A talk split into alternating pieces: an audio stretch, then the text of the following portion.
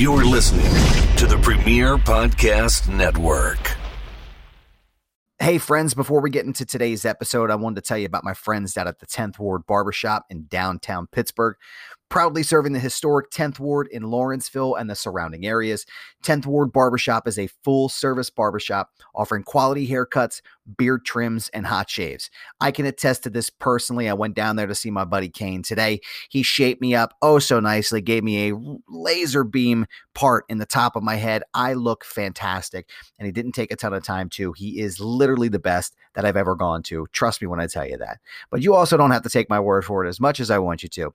WWE WWE superstars like Bray Wyatt and Corey Graves have all stopped in to see Kane at his barbershop, and they will tell you the exact same thing.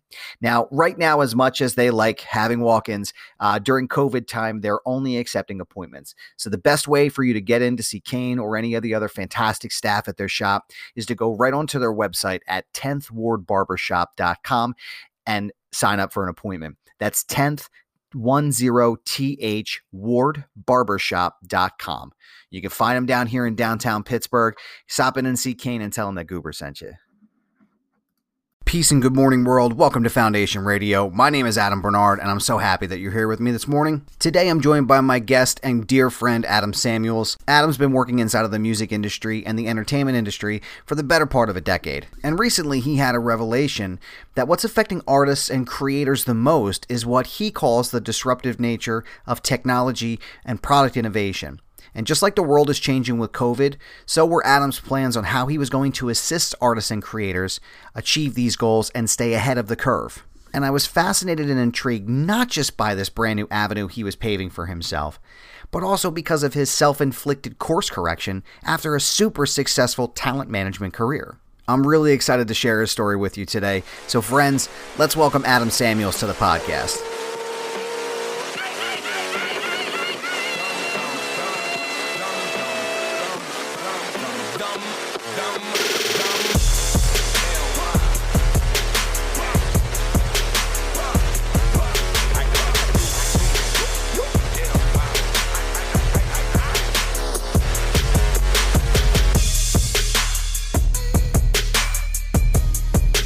Dude?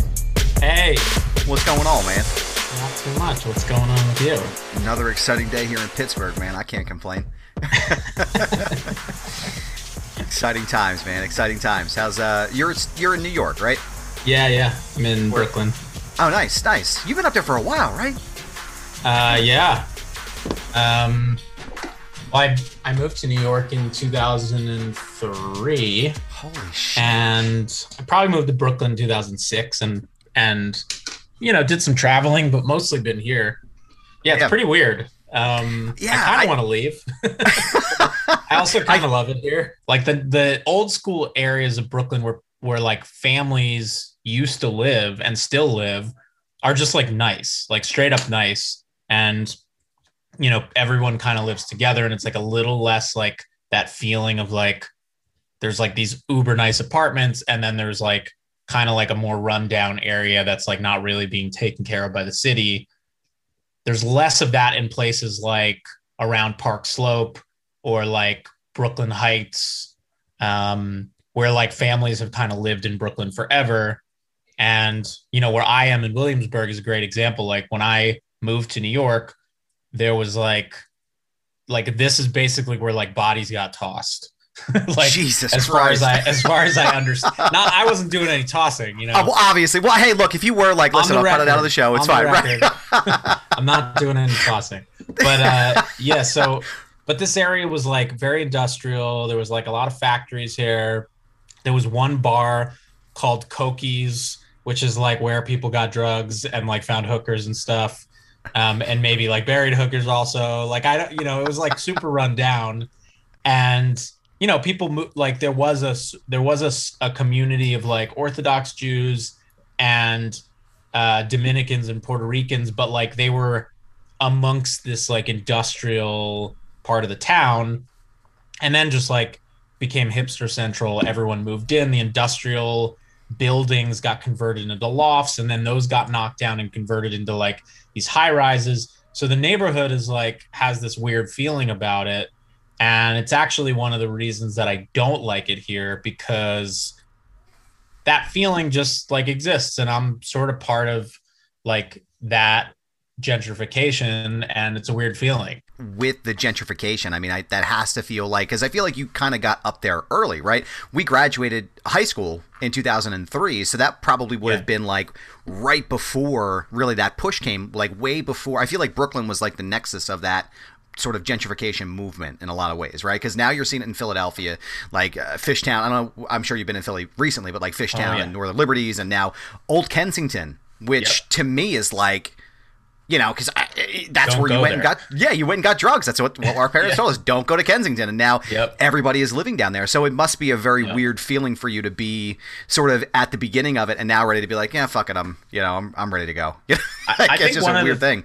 I think one of the things that I like one of the things that one of the ideas that made me really love living in cities in general was this idea that like the city is like a living organism that is constantly like being born and dying and like different it's just growing and like parts of it are are going to be like thriving and parts of it are going to be kind of like being destroyed at the same time.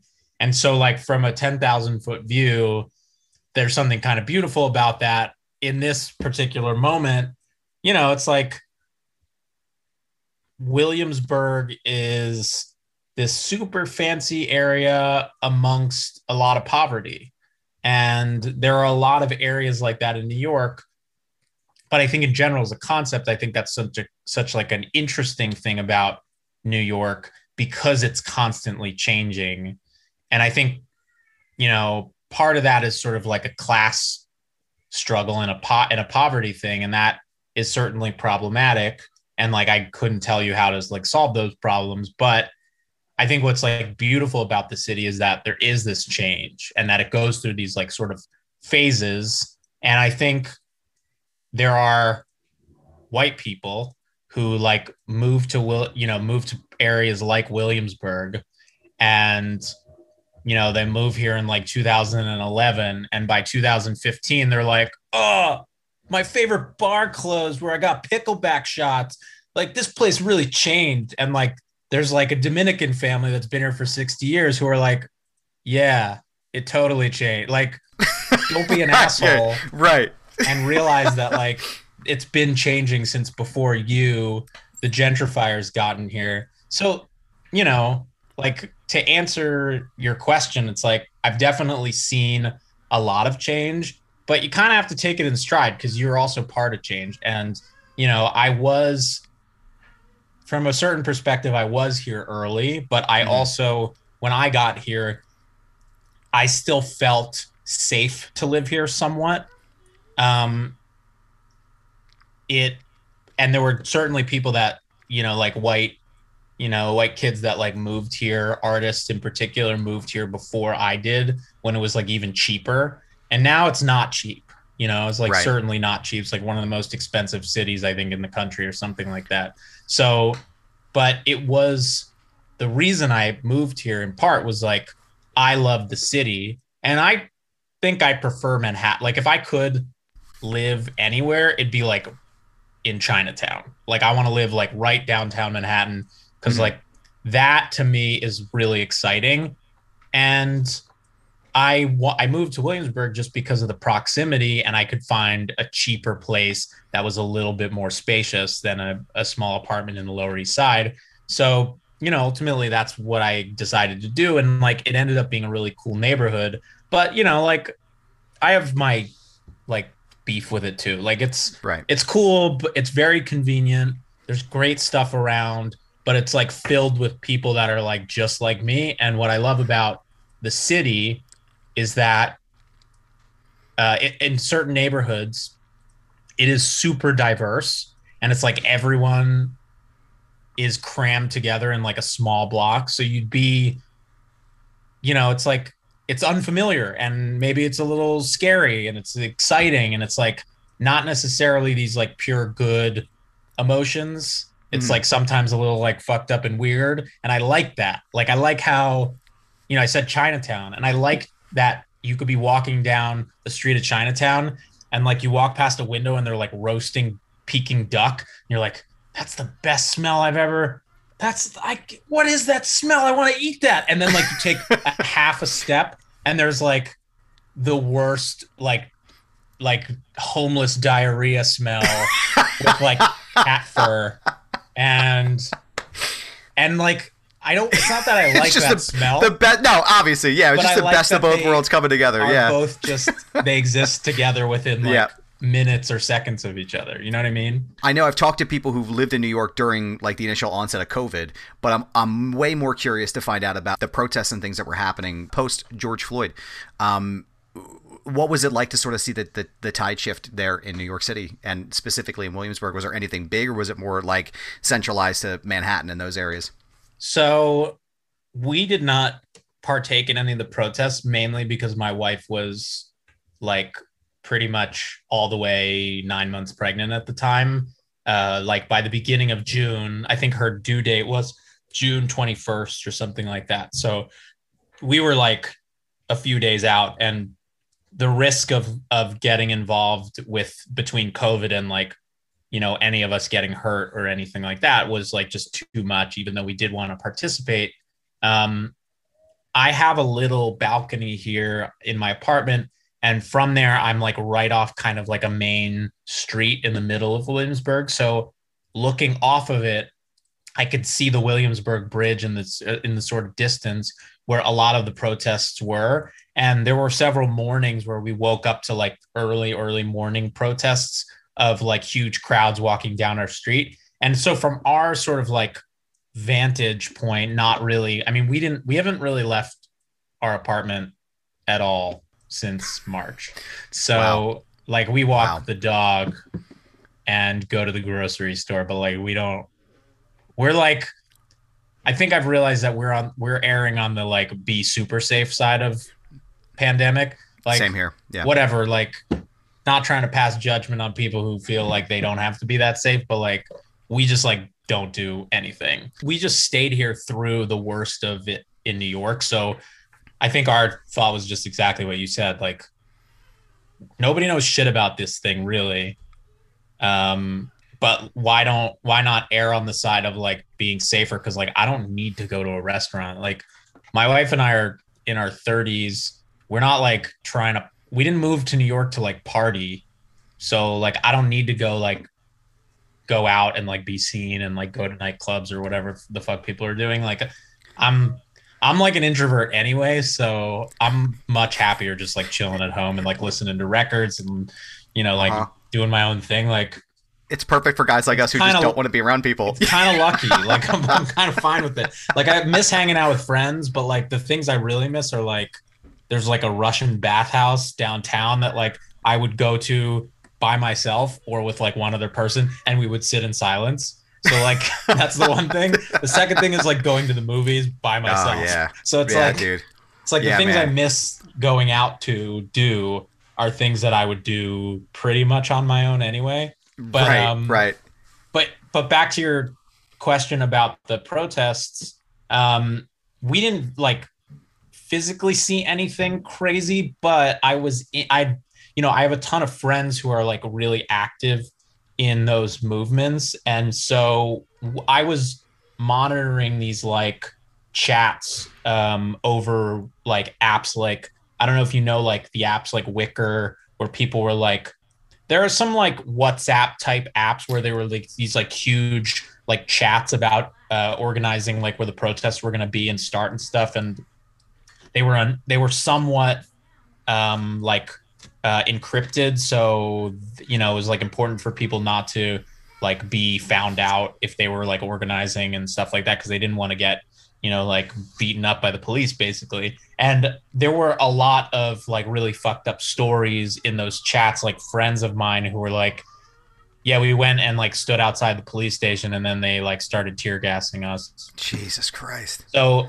we heard a lot of stuff like that and you know it was like really fucked up and i mean it was it definitely blew my mind to found find out that most of the mainstream media was like covering the protests especially and i also had friends in in in Portland mm.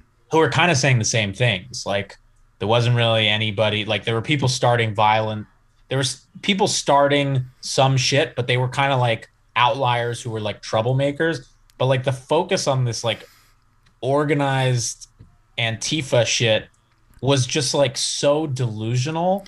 Yeah. Um, big time. When you had access to people who were like really actually protesting, and even like what I would call like centrist mainstream media organizations were kind of like giving some like just sort of acknowledging it in a way that like it could maybe be true was like kind of insane to me. And I had, you know, all found out about that kind of after a lot of those protests and it's just wild. It's wild to be kind of so close to it you know? It, it's weird to think about it too because i can i can clearly remember being in philadelphia when the protests started down there. I think it was like may 31st and i remember just watching people and there was no there was nothing insane that i saw personally. But again it's it's i feel like the level of sort of this it's almost like it's a it's it's uh, amplified in the media. Yeah. You know, they take these specific targeted things and are like, "Oh, look, it's Antifa," and you know, "Oh, it's it's it's the BLM. It's this this mass organization," and it's like it just doesn't exist that way, right? Like it just doesn't exist. Like I don't have an Antifa card. You know, like I I know folks who were down there at the 676 protest that got tear gas, and you know they're live streaming it, and yeah. they're simply walking down the street protesting, and all of a sudden here comes you know the Philly Gestapo ready to to blast them with the tear gas, and it just yeah, totally. it seems to be it's and and the I sort sort of think about it in, in context to the way that the DC sort of insurrection took place and how it seems as though most media organizations are not called I think I feel like the only person that even really called them like domestic terrorists initially was somebody like Jake Tapper which is weird to say Jake yeah. Tapper would say something like that but it, it, the way that they portray these two things together it just feels like it feels very dishonest you know and it feels very um, totally it feels very uh, I don't know the word for it, but you said it way better than I did. But I just feel like I mean, I think take... the word is I think the word is racist. well, that's the word I'm looking for. Yeah, I mean that's that's I mean realistically, you boil it down. I think that's one it's of the racism. Words, yeah, at least it's still amazing to see how much the media can sort of spin and twist that shit and make it a narrative that doesn't exist to rile people up for no reason. It's amazing to still be surprised by it because you hear about stuff like, you know, how certain things were covered up or like these you know these like program like redlining programs back in the day. And so when it happens now it's like kind of amazing to be surprised because like it's just historically happened always. And you want to think that we're like beyond it in some way but yeah it just it manifests in like so many different ways. And you know i think you know you see signs of of certain progress but there's just you know it's like the only way to say it, I think, is that racism is just like woven so deeply into our society that people don't see it. You know, people just don't don't see it, and um, you have to unwind so much policy and like way ways of thinking about things and who are these laws really protecting and who are they you know you know who are they who are they protecting and like who are they hurting ultimately um it's fucked up man it's so fucked up it just never stops i feel like that's the thing it just, just never stops being fucked up and i i do find myself often sort of reflecting and being like why am i still so surprised that this is taking place you know why am i still so shocked at this and and I think this summer basically yeah. for me was like I'm not shocked anymore. I'm not right. shocked because this totally. is the reality of where we are. Happening right in front of your eyes. If you haven't heard about Anchor, it's the easiest way to make a podcast. Let me explain. It's free. There are creation tools that allow you to record and edit your podcast right from your phone or computer. Anchor will distribute your podcast for you so it can be heard on Spotify, Apple Podcasts, and many more. You can make money from your podcast with no minimum listenership. It's everything you need to make a podcast in one place. Download the free Anchor app or go to anchor.fm to get started.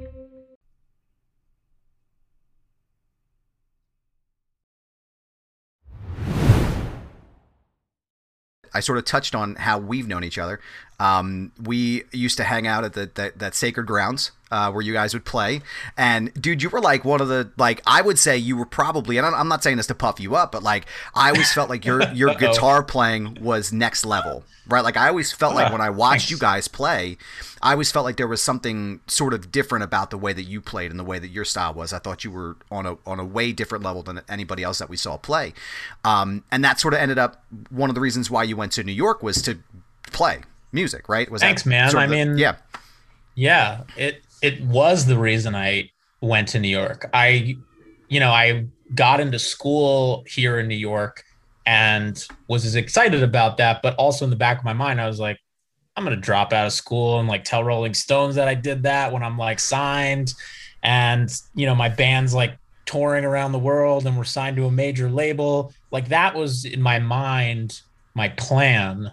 It's not really a plan. It's just like a a lofty idea, really. But you know, I thought I want to be part of this music scene. And at the time, there was a huge scene of like kind of indie rock in New York that I wasn't really super excited about as a as like a like that wasn't really my genre of choice, but you know, there was like a lot of industry in New York and there was a great music like a local music scene in New York.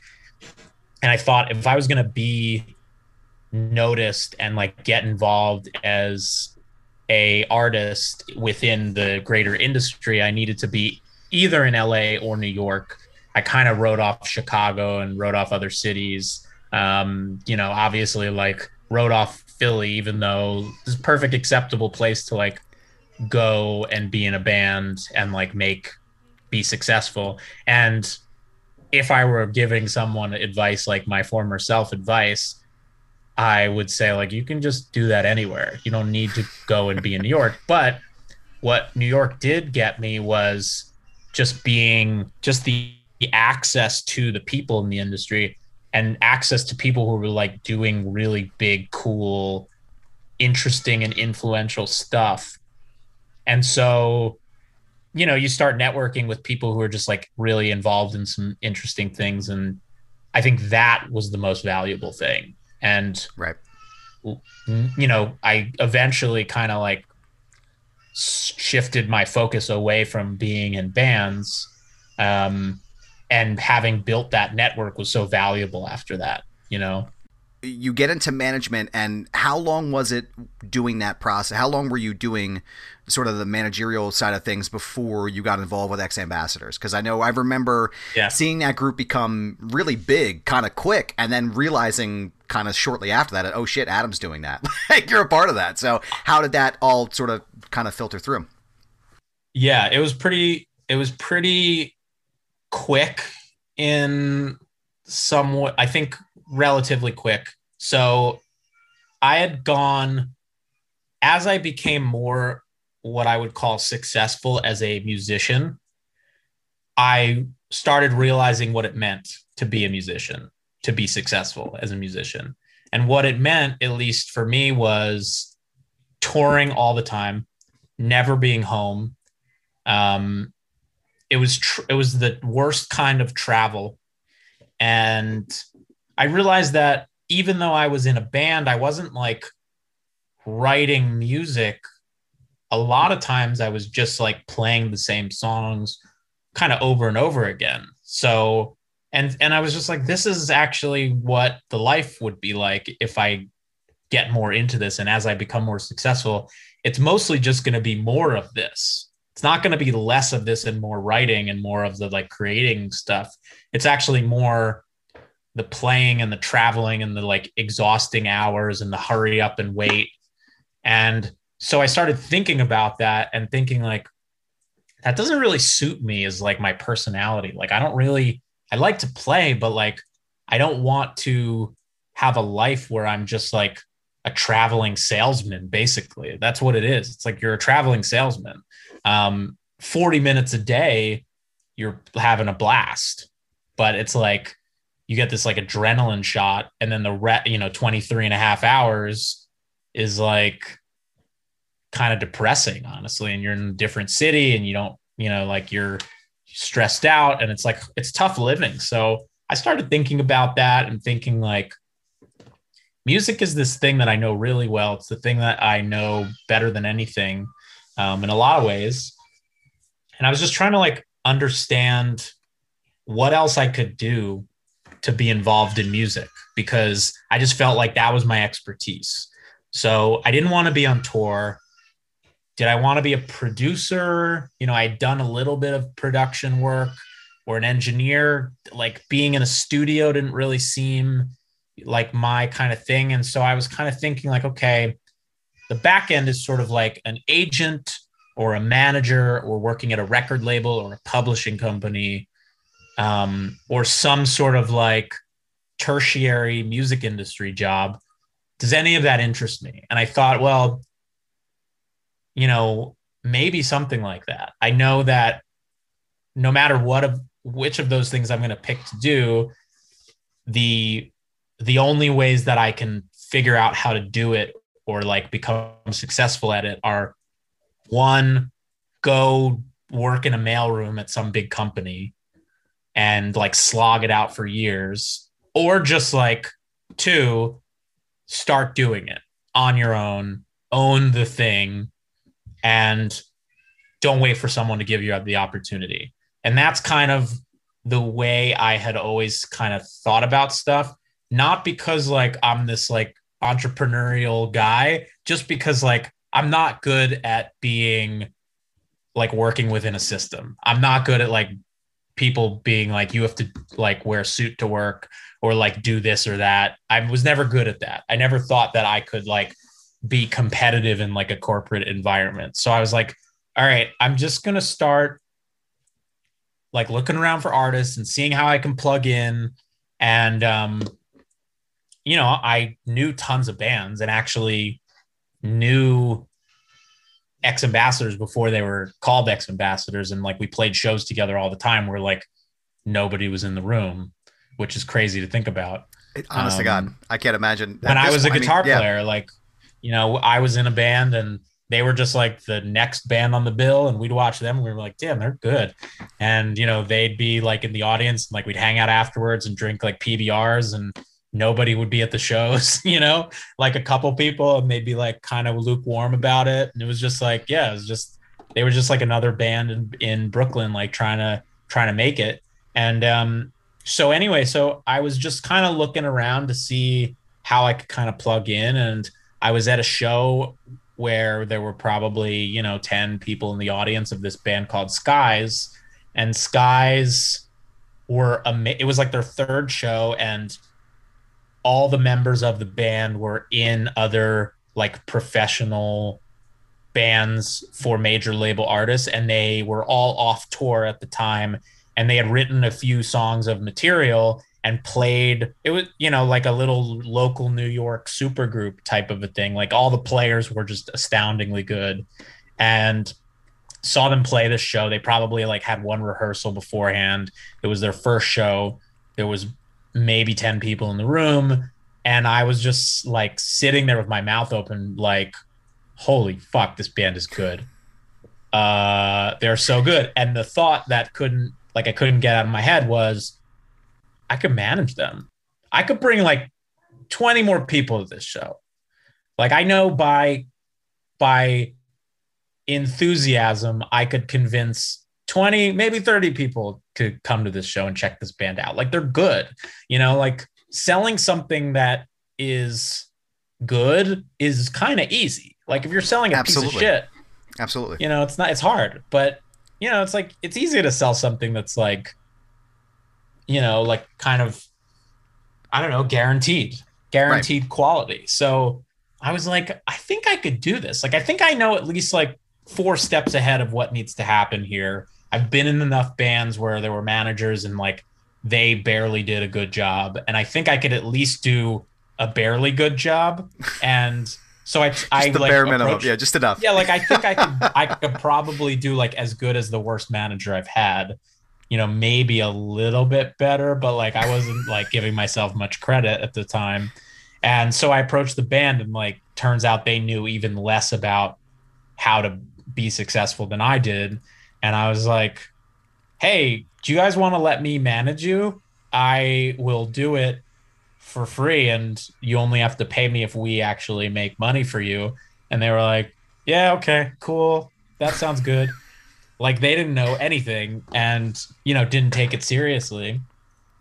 And so I started with this one band and, um, you know, kind of picked up a few other clients along the way, but like was able to leverage certain things and their amazing music to get them some opportunities. And that um, was sort of around the time of hype machine and we had some like hype machine success for what, some of their music. And then suddenly i had like all these like cool record labels were reaching out to them asking what they were up to. Turns out they weren't really serious but like as i learned later in in my career you know labels just want to be plugged in just in case they um have to like tell their boss that like oh i knew about that band. Like i i was the first one to reach out. So like it's a little bit of like covering their asses a little bit but i was super psyched um and so you know like we definitely made some things happen with them we we like i got them some pretty big opportunities and was able to like help them and some other bands kind of like um build some momentum within the scene so like people started just being aware of what I was doing and like taking me seriously somewhat. And mind you, like I'm not business savvy at the time. Like I'm not savvy. I just am a super fan. I'm just I just love music. I don't know shit about anything. I don't know anything about the music industry. I don't know fucking anything, dude. So, you know, I um I'm just going on passion. So I ended up joining two other guys who had kind of combined their roster. And it was uh, the one guy had like really successful band called Ra Ra Riot. And the other guy had this band that had like just signed to Glassnote Records called Panama Wedding. And there were some other groups, including X Ambassadors, but like they weren't like they had maybe just signed to Interscope, but like they weren't like nobody at the label was like taking them seriously yet. And so they were just like one of those like we just got signed and we're kind of at the bottom of the barrel, sort of.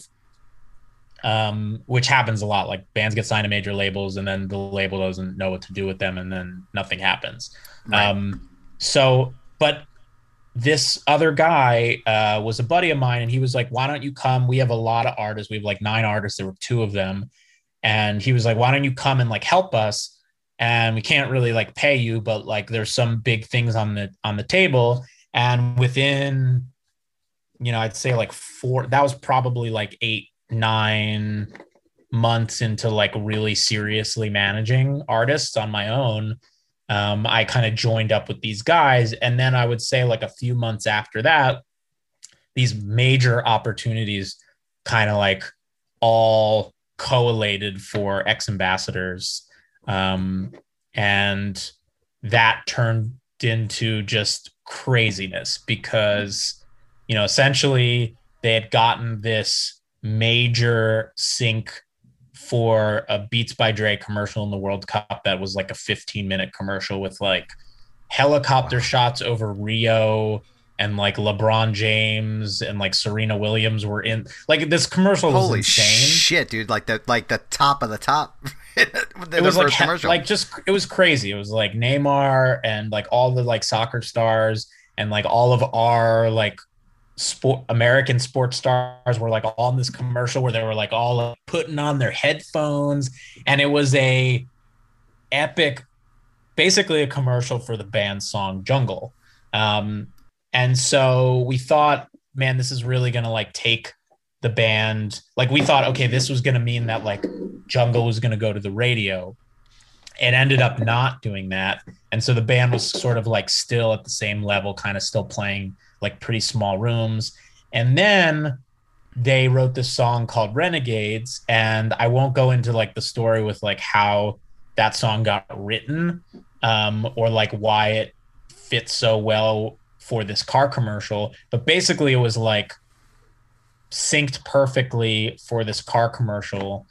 And they, the car commercial, the car company, um, Fiat Chrysler, wanted originally to have like different genre songs all about their new car, the Jeep Renegade. So they wanted like at the time, it was like 2014, they were like, we want a reggaeton song, we want a country song, we want a hip hop song, and like we'll use each of those songs to di- for different markets. It's like the most like marketing dumb agency bullshit, bullshit idea. Yeah. It's like and marketing marketing like 99. Like it's not even that good. Yeah. Right. A, yeah. This is such a stupid idea. Like dumb dumb idea. But like all someone could think of but they liked X Ambassador song so much that they completely transformed their marketing campaign. I think like the label put some some muscle into that to make that happen, and they um, changed the creative so that the band was like part of the commercial. And so the it, for people that don't know, the band is driving the car, and the whole premise of the commercial is like the band is like touring around in their Jeep Renegade, like trying to make it, and and really like this this echoed the story of the band, which was like a band that moved from Ithaca, New York to New York City to like try to make it and like be part of this indie scene. And they found that they were like they didn't really fit into the scene and they were very much like doing things their own way and they didn't really like fit. And the Renegade was really all like the the sort of creative was all about like paving your own way and like doing your own thing. So from sort of a brand perspective, there was such great synergy between like telling this band's story of who the band is and selling a car. So I think looking back at it, I can very much make sense of like why they exploded the way they did. And so that momentum, um, we like changed our plan, pushed the album out very quickly, pushed Renegades to alternative radio, and it became like the fastest. I think it was like the top like the longest running top alternative song since 1997's Fastball the Way. Um, wow.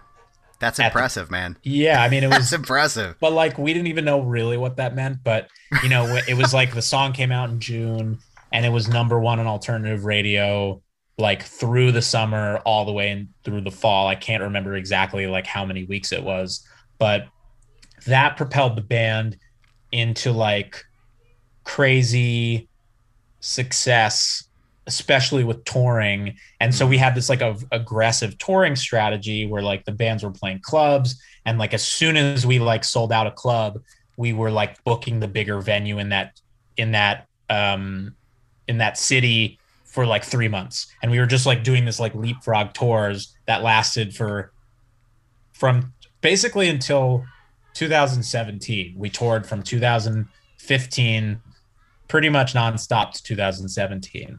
Wow. Like with almost no breaks. Um, That's insane. That it was like, crazy. Yeah.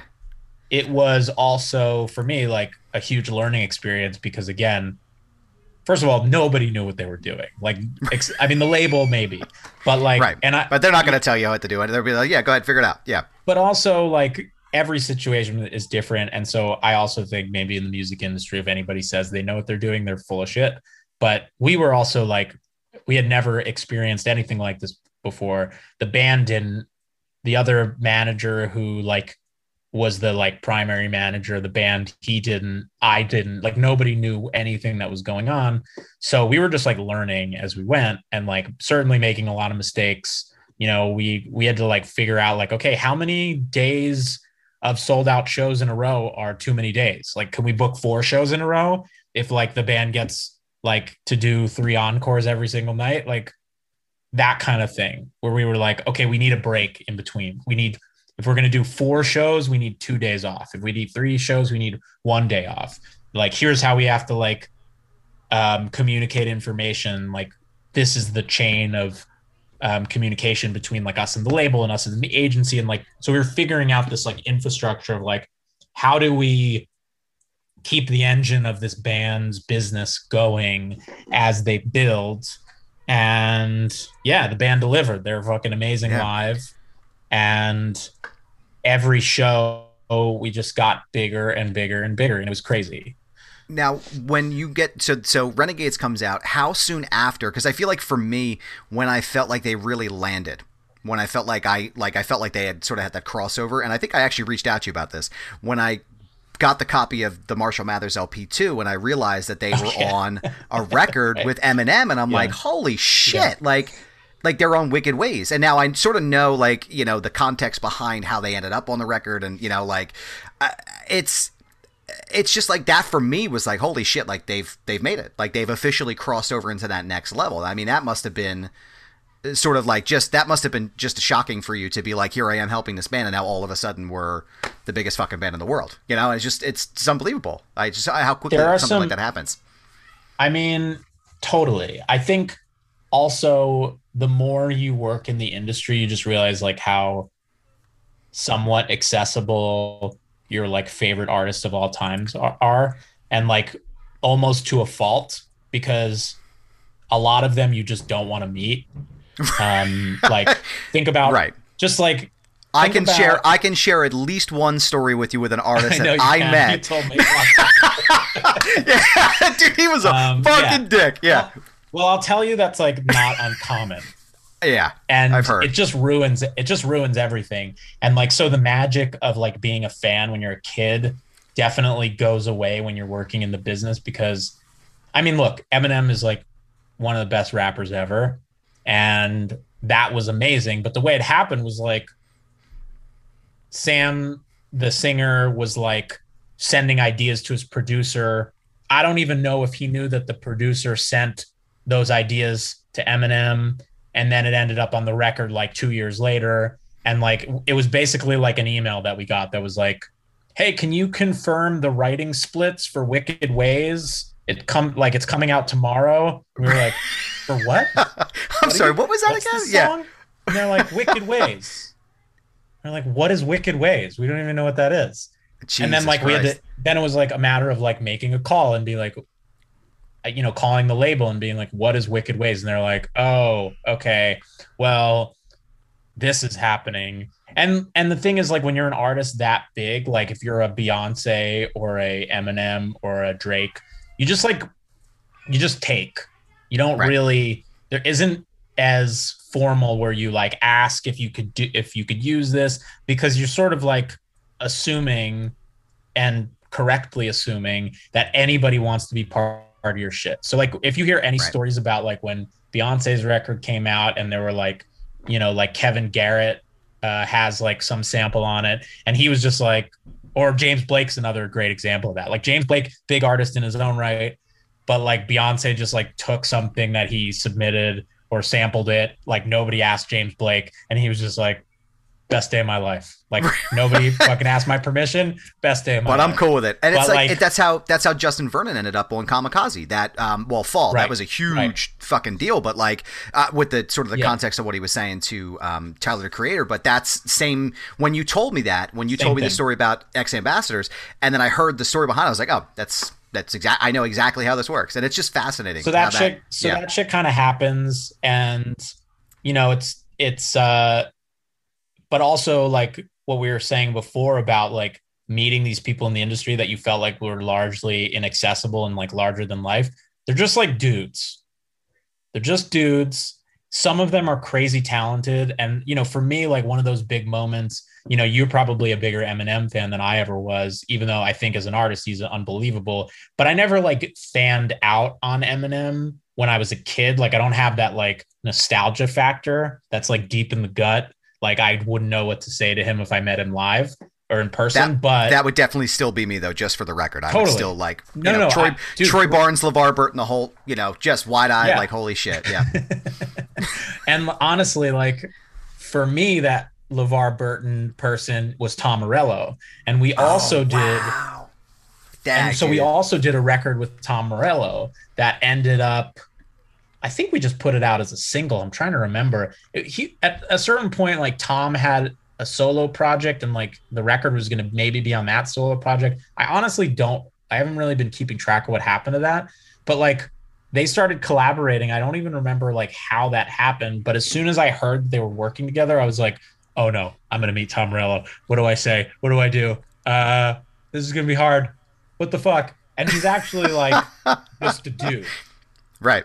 Like I met him and he's like I did I definitely didn't know what to say and like just like mouth vomited. Uh, but he was still just a dude, and he was super cool, really nice, obviously crazy, crazily talented. He's like very, he's really smart, but he's just a dude. And he's just a dude who's like, yeah, I gotta go pick up my mom, and like, you know, like my kids are doing this, and like he's got, you know, he like belongs in like a he like plays D and D with like some friends and like drives like kind of a shitty car. And like he's just a normal dude and like you know gets on the phone with his manager and he's like stressed out and he like is like angry about stuff that's like stupid like he's just so he's just literally lives like the rest of us do. It's just it's totally. it's I feel like and I feel like you're right. Like I feel like somebody else that I would probably mark out for hard is like a Bruce Springsteen, right? Like I've just grown up listening to Springsteen and you like you don't imagine it like you know Springsteen's got to go to the grocery store to get like you know vegetables or like you know maybe he's got to take his car to the shop like and he's probably like freaking out like the rest of us and I feel like you know I it's just it's fascinating to think about even Eminem like uh, you know he seems sort of this mysterious like super kind of reclusive guy and the fact that you guys were able to just like that i mean it just it's i guess music just is it that that world is just way different than i imagine it being and i just i uh, i'm always sort of perpetually fascinated by how these things sort of come together but um I, I know that you've been a fan of tom morello for a really long time so that must have been like for you was that sort of the moment where you guys were like yep we're we're here. Like we're we've we've completely made it now I mean, for me, it was the moment where I was like, we've done everything that I ever wanted to do. Like, I'm on set for a music video shoot where my band is playing and Tom Morello is on stage and like they're playing and they're like playing back and forth, feeding off of each other. And then someone would yell, cut. And Tom Morello's like, hey, uh, is my strap too high? Like, should I lower? Is it? Does it look weird on camera? Let me let me see that one. Uh, let me see that shot back. Like, I think my strap's a little too high. Like, how did it look when I went like stuck my hand up and like, you know, like did a little split? Like, was that cool? He was like, let me just make sure that looked okay. Yeah, okay. I'm gonna just turn a little bit because I want you to kind of see my hand a little bit better. And it was just like, yeah, it was totally a moment where I was like, whoa first of all, this is fucking surreal. I can't believe this is happening. And also, um, we've done everything. We've done all the things that I think I I wanted to do. I can't even imagine. And I can't. I just saw the movie Soul. I don't know if you've seen it, the Pixar film. Great flick. Yeah.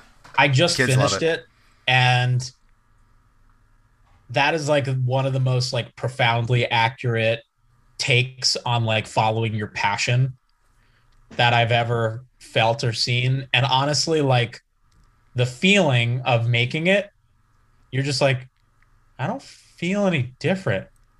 And that's it. That's like, you're like just you there. You've, a, yeah. It's just like, and then you just, just like wake up the next day and then you're like, okay, Tom Morello's just regular dude. I guess I'm going to go to work. You know, like it's not, it's just, it just is a job in a way. And there are, you know, we sold out Red Rocks in in the rain, and people were like singing all the words. Like that was fucking crazy. And you're just like, this is surreal. And then you just wake up the next day and you just like keep going to work. You know, it's just a job so, at the end of the day. So it's not what I thought it would be in that way. Like I thought it would be more grandiose or something, but it ended up being not in a bad way, but just it's just a job kind of like anything else at the end of the day, you know? And it's like yeah, you could flow doing that or flow doing any other job in a way. Foundation Radio is brought to you today by The Dugout. The Dugout specializes in one of a kind, vintage, and distressed clothing at an affordable price. One of my favorite t shirts in my entourage right now is a Dudley Boyz distressed vintage t shirt uh, from the late 90s and the, the greatest time in wrestling and the greatest tag team of all time. I now own one of their shirts. Also, I have this really rad Prince and the Revolution t shirt from Purple Rain. All of the distressing work that they do is done by hand, so you know you're getting a quality product at an affordable price. And the great news is, is that domestic shipping is always free within the United States. And right now, if you go onto their Etsy shop and use promo code FOUNDATION, you'll get 15% off of your entire purchase. That's right, 15% off your entire purchase. So you get an even better deal on an already affordable piece of amazing clothing. So go ahead and give them a follow right now at the Dugout Brand on Instagram, and we thank them for sponsoring the podcast. And don't forget, if you go to their Etsy shop right now and use promo code FOUNDATION at checkout, you'll get 15% off of your entire purchase. The Dugout, customized and vintage apparel. So now that sort of transitions you to joining another larger team, and that's where you ended up working. Now, did you work directly with John Legend, or did you work part of that that world just inside? Yeah, so we group? joined this like we we kind of started like a management collective with another company, and that company um, was was sort of like managing John's production company and his career, and so we didn't really like touch that project, but we did collaborate on a couple of artists with them. And the idea was like we were going to build this like basically like like a management collective and there were some major like it was very exciting at first but there were ultimately some major problems um, that arised and before we had joined the company i was kind of already thinking like there's no way for me to grow without signing more bands and i don't have time to sign more bands. So like i'm just making these bets and i can only make so many bets at once. Um, and the amount of time that each bet costs is like at least three years. Like you invest three years into a band before you know anything. Um, and so i was like this is not a good like my odds are not good when you're a manager. Like in terms of just my own success. Um, and I was just like, how do we, you know, like in order for us to like, I mean, we're still, we were still like four people at that point. Like we were not a big company managing this like major artist, but we were like, I was just trying to think like, how many of those artists, like how many X Ambassadors would we need to like be growing this company really like to the point of like serious growth where we we were like really making ends meet for ourselves and like having careers instead of just like living from paycheck to paycheck basically. And it was like maybe seven eight X Ambassadors and i was like how is that even possible? Like i don't right. even know how that would be possible. And so i was like i need to like rethink this because you're invested in so much emotionally as a manager and you know the artist is sort of the product but the artist also like has a major say over you know and under and they should over like how their career should be steered and in which direction. Right. and sometimes their ideas are like not the right ideas. Like straight up. Sometimes they make mistakes because they're too close to it and they're making decisions based on their own fear insecurity um, you know a huge list of things that make you make impulse decisions and you ended up and you end up detouring from like success for four five six years. And so i was like i need to kind of move away from working so closely with artists. And i started thinking the way that um like the way to sort of build success in the music industry is like ha- having some ownership over the ip some like rights to the music or the publishing. So either the records or the publishing. Um, so I was like, I really think the new model is going to be managers that also own their artist publishing or manage the rights to the publishing in some capacity and maybe also the records. So I found this company that was doing that. And it was this company called Locomotion.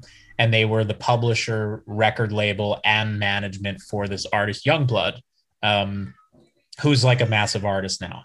Um, I was going to say I'm familiar with them. My uh, my trainer also trains Dan Reynolds from Imagine Dragons, and that's how I first learned about Yungblud was the oh, collaboration oh, that they did together. Yeah, yeah. I mean, he's like, you know, he's huge. He's a huge artist, and they had this small label has complete control of everything, and they've like licensed his music to major labels.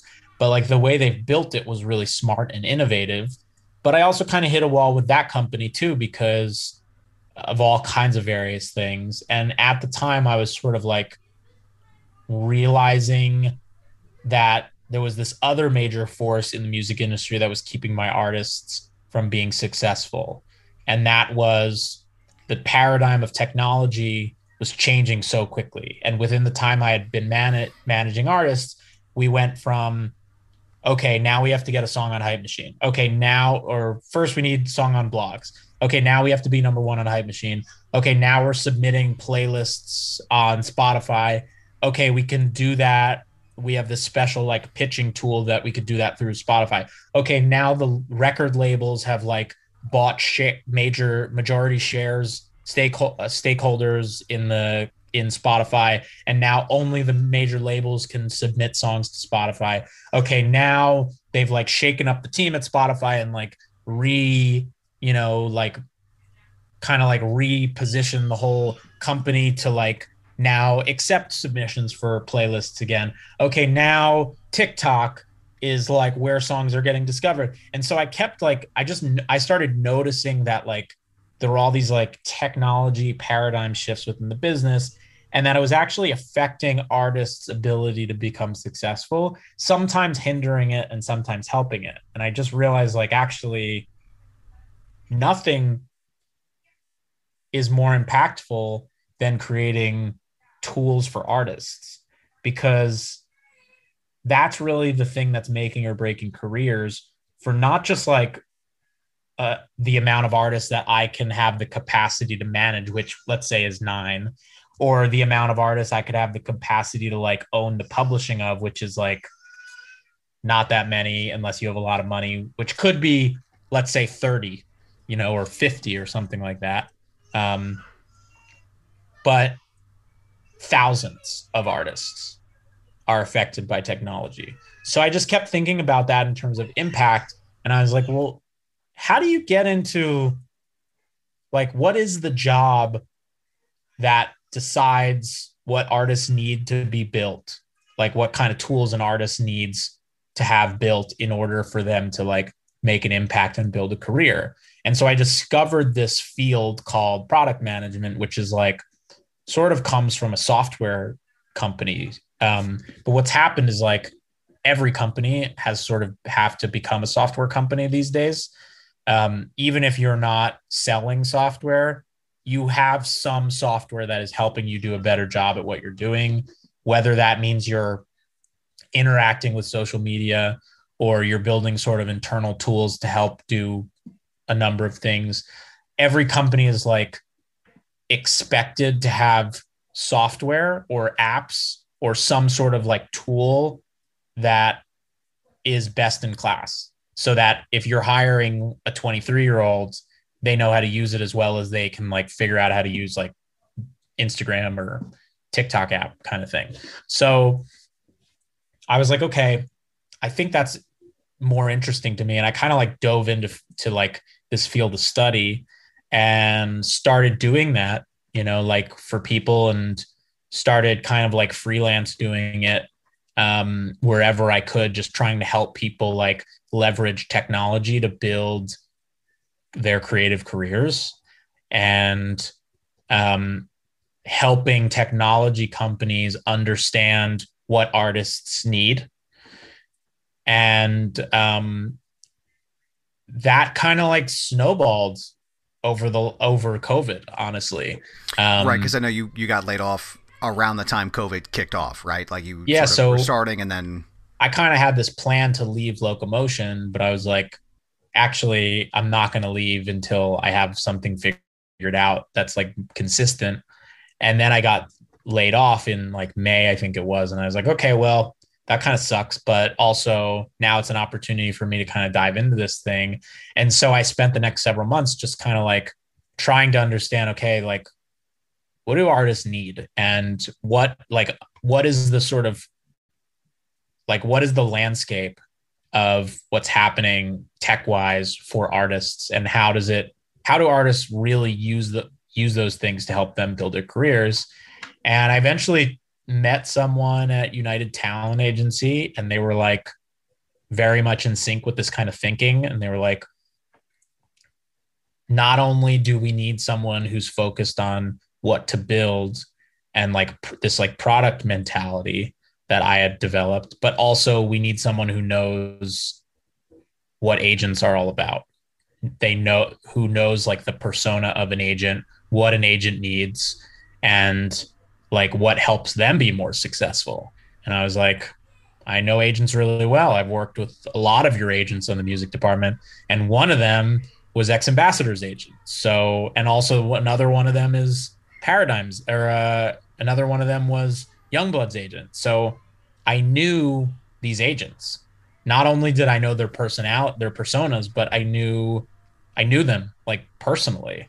Um, was you know friend I'm friends with several of them and so I ended up joining this team just like about a month ago and um yeah it's like this brand new crazy thing that is totally not where I thought I would be um much more tech focused than I've ever been really um tech's always been like part of my life but not to this extent well, I feel like it's kind of like what you're talking about with the, the tech and, and things like that. I've always kind of heard that the people who are the most successful are the ones that are following the trends, right? I mean, you have all these cats that, that you know, a bunch of people were discovered on even SoundCloud and they know how to utilize those sort of uh, ideas and now TikTok and everything else. But having that, the, the, the best of those both worlds together, um, I feel like puts you at a, at a very serious advantage to be the one that sort of kicks this off.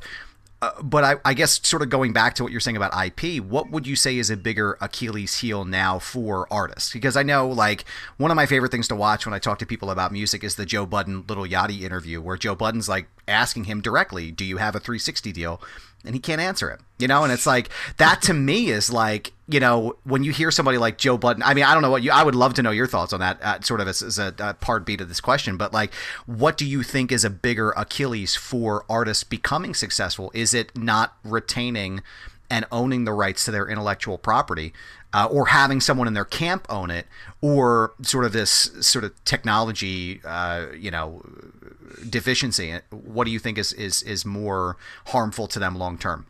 Well, uh, okay, there are a lot of things. I think that for one, creating um, for artists and like releasing music as an artist has become largely democratized so that more artists are able to exist and release music than ever before by far, like by leaps and bounds. So just by the amount, just by like pure, you know, the amount of attention that the world can spare on any given day, only so many artists are going to be successful. So there are more artists that are unsuccessful now than ever before. And next year, there'll be even more unsuccessful artists than ever before, by far, because more and more artists will um, be able to do anything. So, just at those staggering numbers, there will just be a smaller percentage that can make it every single year.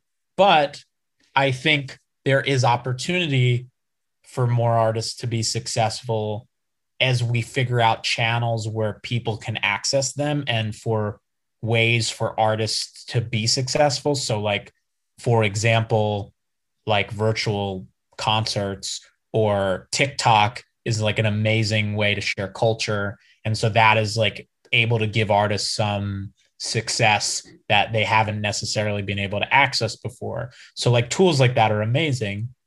So, that's sort of one thing. Like, there just can't be that many successful artists no matter what just because we just don't have the time as the as humanity to, right, and to as, like make them all successful as technology advances you're going to have I've, I've seen that even just with in the circles that i run with with music it's it's there's a, almost an overflow of of artists and and creators and content that's out there it's almost like I can think about back in the day, like when you would hear a hip hop record. I mean, imagine somebody like Biggie Smalls or Nas or any of these guys that came up in the 90s. They would all be struggling for air. For every one Kendrick Lamar you have, or every one Nas, you have a hundred people you have to sift through first before you get there, and it feels like it's almost like an overload in a lot of ways. And yeah, I, it, it's you're right. Like I feel like more people are failing, for lack of a better word, to get that airtime uh, than we ever have before that's sort of another way of saying what I was saying about technology. You know, I said the other day, I said, technology wags the dog of the music industry. And I think the way people often talk about that is like by saying stuff like if Led Zeppelin was around today, like would they be successful? And I think what people are saying is like they wouldn't be recognized. And to me, that's technology. That's a product of technology. And the effect that technology had was that people are used to a certain thing and they're also used to like so many artists existing at once versus like when an artist like Led Zeppelin came out they were sort of the only ones doing what they were doing. And like frankly they were stealing blues riffs. So like that's a whole other story. Right. Let's so, be honest would about that, would that be acceptable in 2020 or 2021 i don't know. So so that's sort of one thing. I think the other thing is that the music industry the like infrastructure to the music industry and like the business model of the music industry just is shit for artists. And the other sort of side of that coin is that artists are um, predisposed to believing that like they should get acceptance from the music industry. Like they need acceptance. And the artists that have like like when you talk about artists like Russ or artists like um right right right. like have just kind of like paved their own way like for real um those are artists that didn't give a fuck about being accepted. And i think a lot of artists may never admit it but i think you want to be like accepted. You want to you want your art to be unique and you also want it to like fit in and so there's this dichotomy of those two things that i think is just inherent in a lot of artists who like want to do this thing in a different way in their own way, but they also like want the industry to just accept them and love them. It's some like Freudian shit, honestly. I like can't get too deep into it because I just don't know. But like right. I think it's I don't think a lot of artists are thinking about money. I think they're thinking about acceptance. And I think that is a mindset shift that artists should make because when you stop thinking about that, it frees you to to make some of the right decisions. So like when a label comes around and you're a brand spanking new artist and they give you like a really small record label and it's like part of a 360 deal and they own part of your touring and they own all this stuff like your merchandising rights and all this stuff don't sign that deal. Just don't do it. You don't need the acceptance. It's not part it's not going to be helping in the larger plan of building a career um, and I think what artists need to do is like leverage leverage the democratized tools that they have at their disposal, like TikTok, like the creative creator tools like Splice, like all of these things that will help art, like making videos. You could do it cheaply. Like any artist can like do cool shit so long as they are iterating their craft and getting better. That's like another thing that's important is like you have to be great. That's like table stakes is greatness. So, you know, part of that is like paving your own way. And so if you're great and you believe you're great and you're going to like keep improving, like a Kendrick, don't sign, build leverage because eventually you'll need the industry. You'll need them for radio. You'll need them for bigger sponsorship opportunities. You'll need them to like move some bigger pieces around for you. But if you're a if you're a band and you're like and there's a label and you're going to sign a deal that's like 120 grand or something like that advance don't fucking do it don't fucking do it because and and and you don't have a fan base and you think like signing is going to like help you get a like if you don't have a that's really what it is if you don't have people coming to your shows and you're and a major label wants to sign you, that basically means that they're just going to own you. Don't do it. And I think artists think like they're taking a risk in a way. Like I think they do know that instinctually that like it's risky to do that, but it's like more than that. It's more than risky and it's just not worth it. Technology will help artists leverage their careers and if they're lucky, they get to a point where they can sign a really good deal where they maintain control. Um, but if you're thinking about signing to a label and you don't have a fan base, then you need to turn towards technology. That's the thing. Like technology has now made it so that you could, if you're the right artist and you're doing the right things and you have the right like head on your shoulders, um, you can leverage success. But and and this is this is a new thing that like you could never do before artists could not do this without a record label before. It very rarely happened. But now it's like artists can really do that. You can connect with fans on socials. You can build your own content for pennies. You can really build a career without the major label system. And I think what's happening is like the effects of the fall of the CD medium that like turned into free downloads and the industry being in disarray, we're still feeling that those effects. So when you talk about the importance of technology in the industry, that moment in 1999 or whatever it was is still reverberating through the industry and is still affecting stuff. And that is so, so like, crazy, man. That's so crazy to think about something that feel, felt like a blip and you feel like these companies are large enough to sort of kind of be on board with that by now are, are not that is that is truly unusual to hear i mean it's it's it's the case you know the and honestly um the labels are not they're too big to move quickly in the direction of like really changing the way that they do things and they're making money and i think part of the reason they're making money is because artists still think that they need record labels. And people still want to sign to a label because it's like a good look. One of the things that I really admire about hip hop artists is that there's a culture of being independent that rock artists don't have. And I think it comes from like, you know, back in the day, the like indie label was like a scene. And so you would sign to a label where like you were affiliated with other artists that's a very like indie rock thing or just like punk rock thing. And hip hop, it's not that hip hop didn't have that, but they had less of that.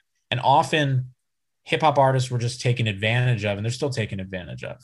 Absolutely. Um, Absolutely. But it is, but I think because, um, you know, like black artists have had to be very crafty because the industry was like taking advantage of them. They've become like amazing entrepreneurs and figured out like fuck kind of like fuck the industry. We got to do our own thing. And so it's created this like awesome culture of like let's build our own like think about like odd future it's a great example. Like don't sign to a label. Build your own collective. That's what people should be doing. You know like the newer example of that is like you know, maybe ASAP mob, or maybe like I'm trying to think of like what else, like YBN. Like that's the other, other, that's someone that's that's coming to mind too is uh, ASAP mob. I think was the one that you were thinking. Now, would the Roots be a part of that too? Because I feel like they're totally that that totally. style was they were like the originators of that almost. I mean, the Roots did this thing when they were trying to figure out how they how to like build. I don't know if this was after they got dropped from the major label or before, but like at a certain point, they started throwing these like Sunday dinners in Philly and they'd like hold jam sessions and they had like a chef friend cook for all these people and they like built a community. Right. That's what artists need to be doing. Like that is gonna that is going to pave the way for success. Like you want to be part of something bigger. Don't do anything to get a record deal. Don't do it. And the problem is like honestly for me, I've had conversations with artists where like I try to talk them out of getting like doing this shit and like get like selling their soul and they just don't fucking listen. they just don't fucking listen. As I saw all those things, I thought to myself, how can I help any of this stuff? Do I just have to live with this stuff? Like, I'm going to bet on a few artists and like they're all going to have to deal with this bullshit. Like, you kind of, you know, you got to deal with it.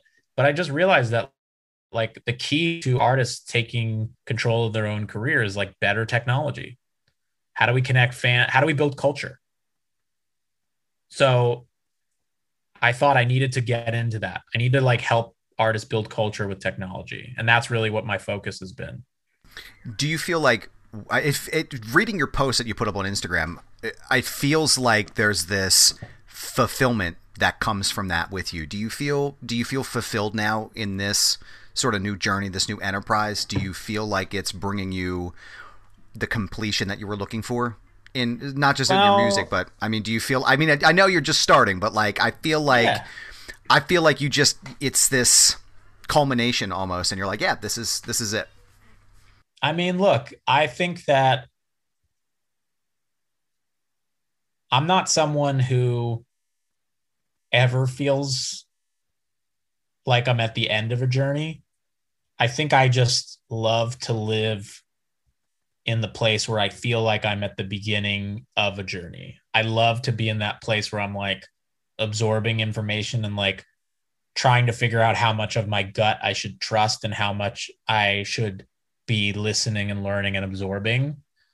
Um, and when I started managing, it was like this. I I'm having like a lot of flashbacks from like when I started managing artists because like I was telling you, I didn't know what I was doing.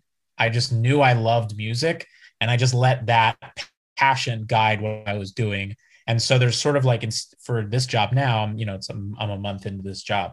Um, there's instinctually some things that I know how to do. And then there's other things that I'm like, yo, I am out of my depths on some of this stuff. So you know, it's about learning and paying attention. And I think this opportunity will lead to the next opportunity.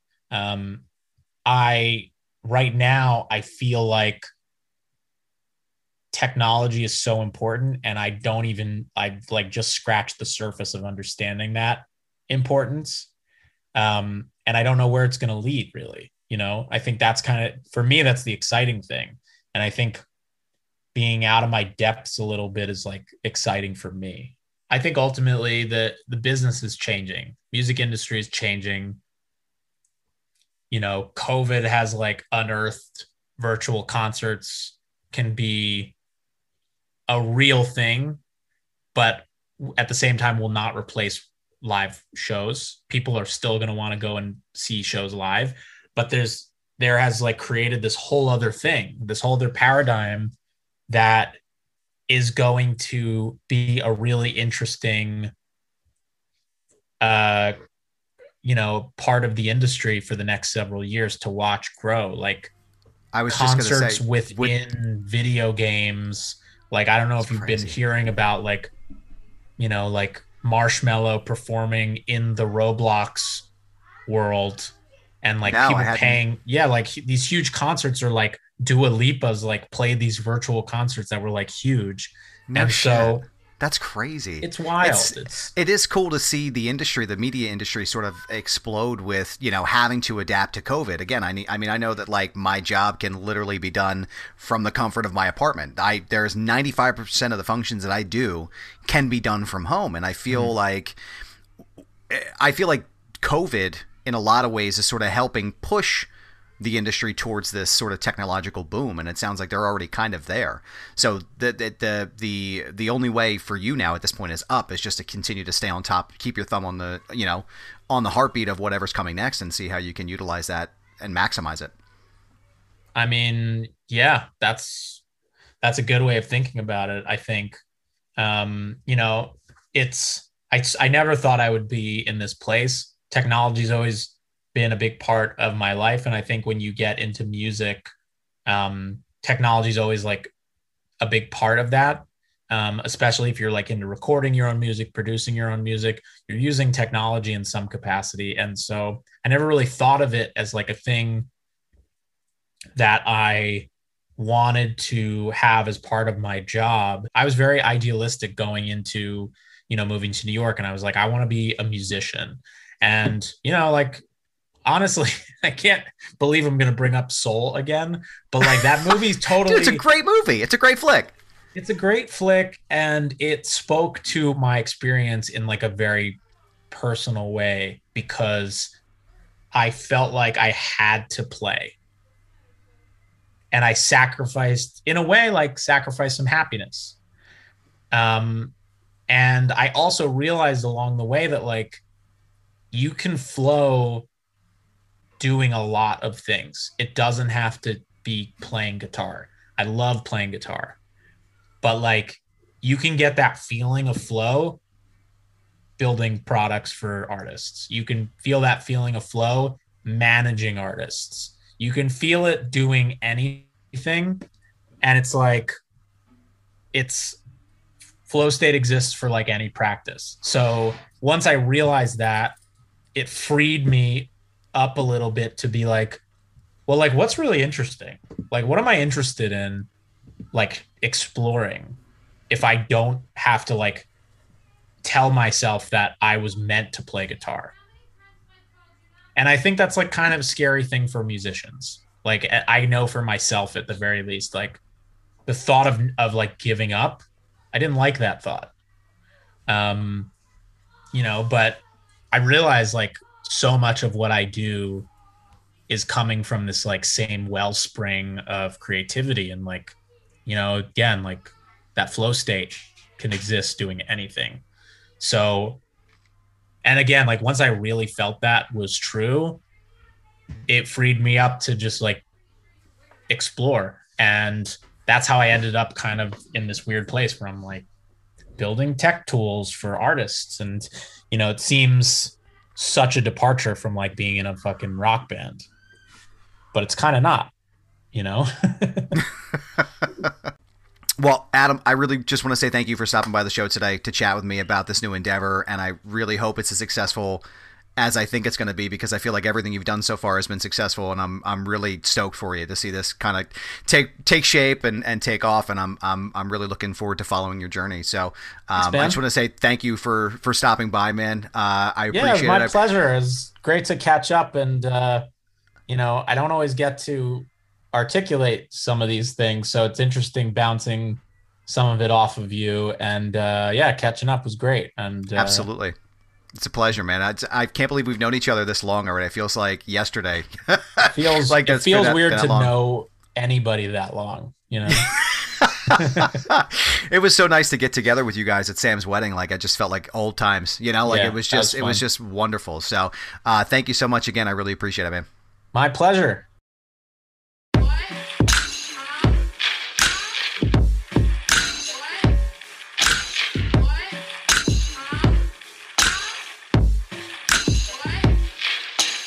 Foundation Radio is hosted, recorded, and executive produced by Adam Barnard. The show is also produced by Sam Krepps. Special thanks to Greg Mead, Joe Keane, Geoff Quinn, and Dr. Ruth Almy. Our intro and outro music is produced by Dumb Ugly.